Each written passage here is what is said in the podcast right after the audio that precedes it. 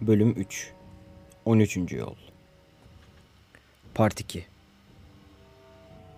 Mumu kaldırdım. Alevler tekinsiz gölgeler yaratarak duvarlarda ve tavanda dans ediyordu. Kim var orada diye sordum. Kim var orada? Sesim mumu tutan elimden bile daha titrekti. Cevap gelmedi. Dışarıdaki rüzgar bile susmuştu. Kim var orada dedim tekrar. Yine cevap gelmedi. Ama görünmez postallar yerdeki kaplamayı gıcırdatıp önümde durdu. Giderek daha çok yaklaştılar ve şimdi onun nefes alışını duyuyordum. Büyük bir şey derin derin nefes alıp veriyordu. Büyük, yüklü bir arabayı yokuş yukarı çeken bir at gibi nefes alıyordu. Sonunda ayak izleri yönünü değiştirdi ve pencerenin yakınlarında durdu. Nefesimi tuttum.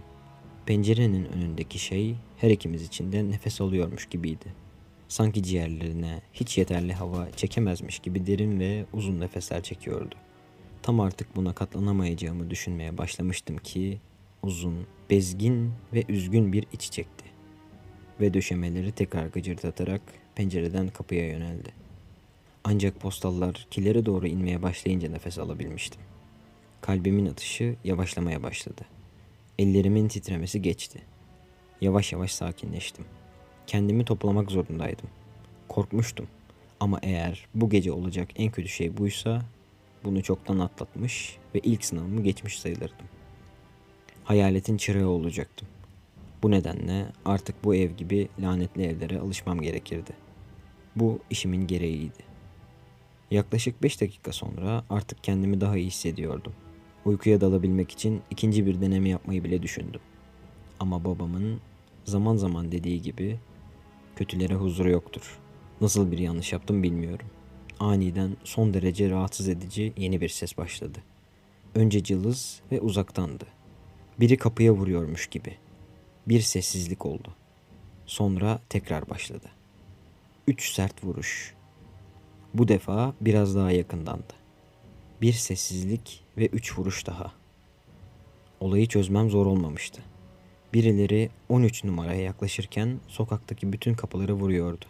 Sonunda lanetli eve geldiklerinde kapıdaki üç vuruş ölüleri bile uyandıracak kadar sertti.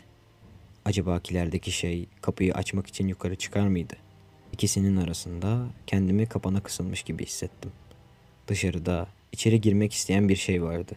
Aşağıda özgürlüğüne kavuşmayı istiyor olabilecek bir şey. Sonra aniden her şey düzeldi. Ön kapının diğer tarafından bir ses. Tanıdığım bir ses bana sesleniyordu. Tom, Tom, kapıyı aç. Beni içeri al. Bu annemdi. Sesini duyduğum için o kadar mutlu olmuştum ki bir an bile düşünmeden kapıya koştum. Dışarıda yağmur yağıyordu ve ıslanıyor olmalıydı. Çabuk ol Tom, çabuk ol, dedi annem. Beni bekletme. Tam kapıyı açmak için sürgüyü kaldırırken hayaletin uyarısını hatırladım. Ön kapıyı ne kadar ısrarla çalarlarsa çalsınlar hiç kimseye açma. Ama annemi nasıl dışarıda karanlıkta bırakabilirdim? Hadi Tom, bırak içeri gireyim, dedi ses. Hayaletin söylediklerini hatırlayarak derin bir nefes aldım ve düşünmeye çalıştım. Sağduyum bana bunun annem olamayacağını söylüyordu. Neden beni buraya kadar takip etsindi ki? Nereye gittiğimizi nereden bilecekti? Ayrıca annem tek başına yolculukta yapmazdı. Babamın ya da Jack'in onunla gelmiş olması gerekirdi. Hayır, dışarıda bekleyen başka bir şey vardı. Kapıya durmaksızın vuracak elleri olmayan bir şeydi. Kaldırımda kıpırtısız duracak ayakları olmayan bir şeydi. Kapıya daha sert vurulmaya başlandı. Lütfen beni içeri al Tom. Sesi yalvarıyordu. Nasıl bu kadar katı ve acımasız olabiliyorsun? Üşüyorum. Sırılsıklam oldum. Yorgunum. Sonunda ağlamaya başladı. İşte o zaman onun annem olmadığını anladım. Annem güçlüydü. Annem durum ne kadar kötü olursa olsun asla ağlamazdı. Birkaç dakika sonra sesler derinleşip sustu. Yere uzandım ve tekrar uyumaya çalıştım. Uykuya dalmaya çalışarak bir o tarafa bir bu tarafa dönüp durdum. Ama uyuyamadım. Rüzgar camları daha da şiddetli tıkırdatmaya başladı.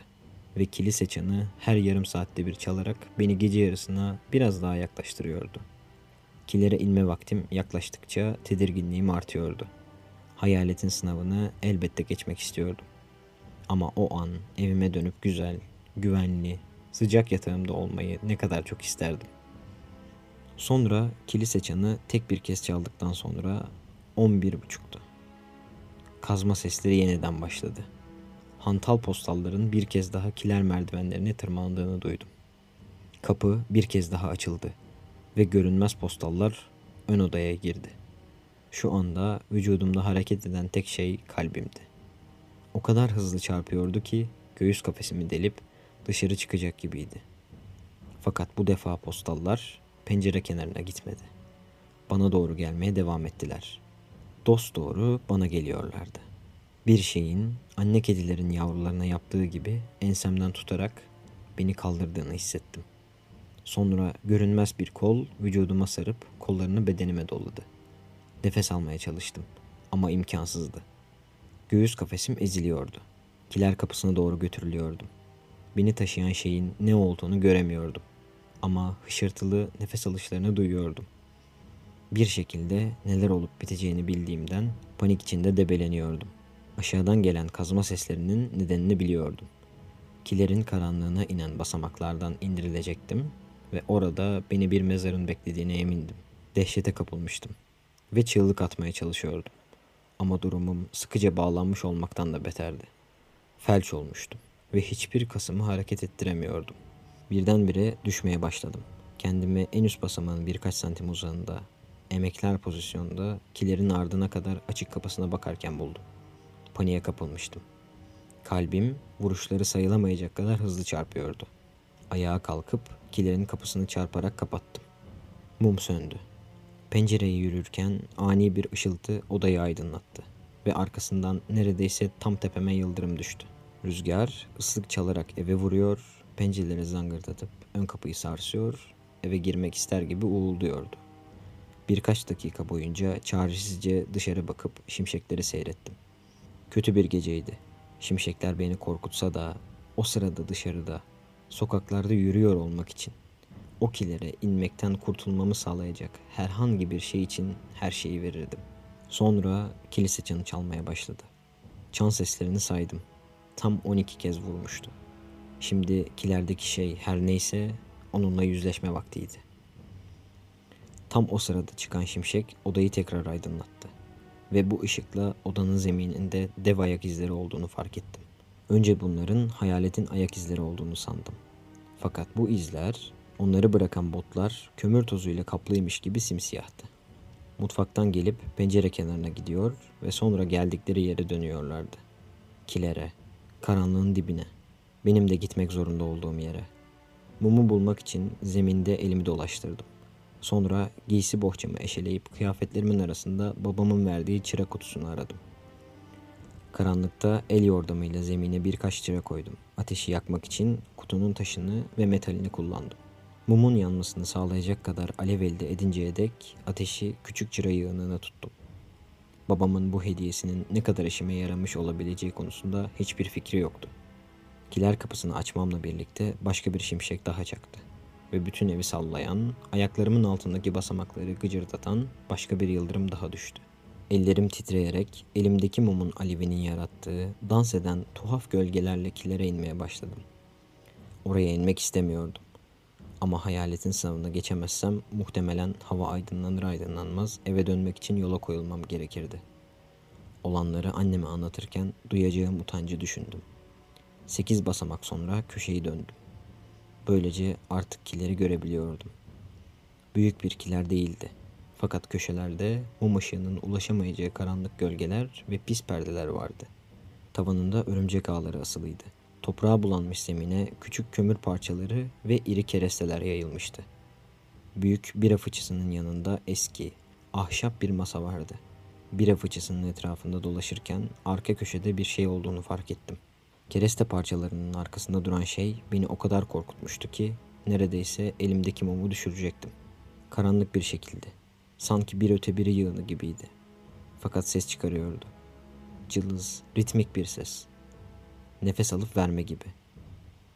Yığına doğru bir adım ilerledim. Sonra bir adım daha. Bacaklarımı kıpırdatabilmek için irade gücümü kullanıyordum.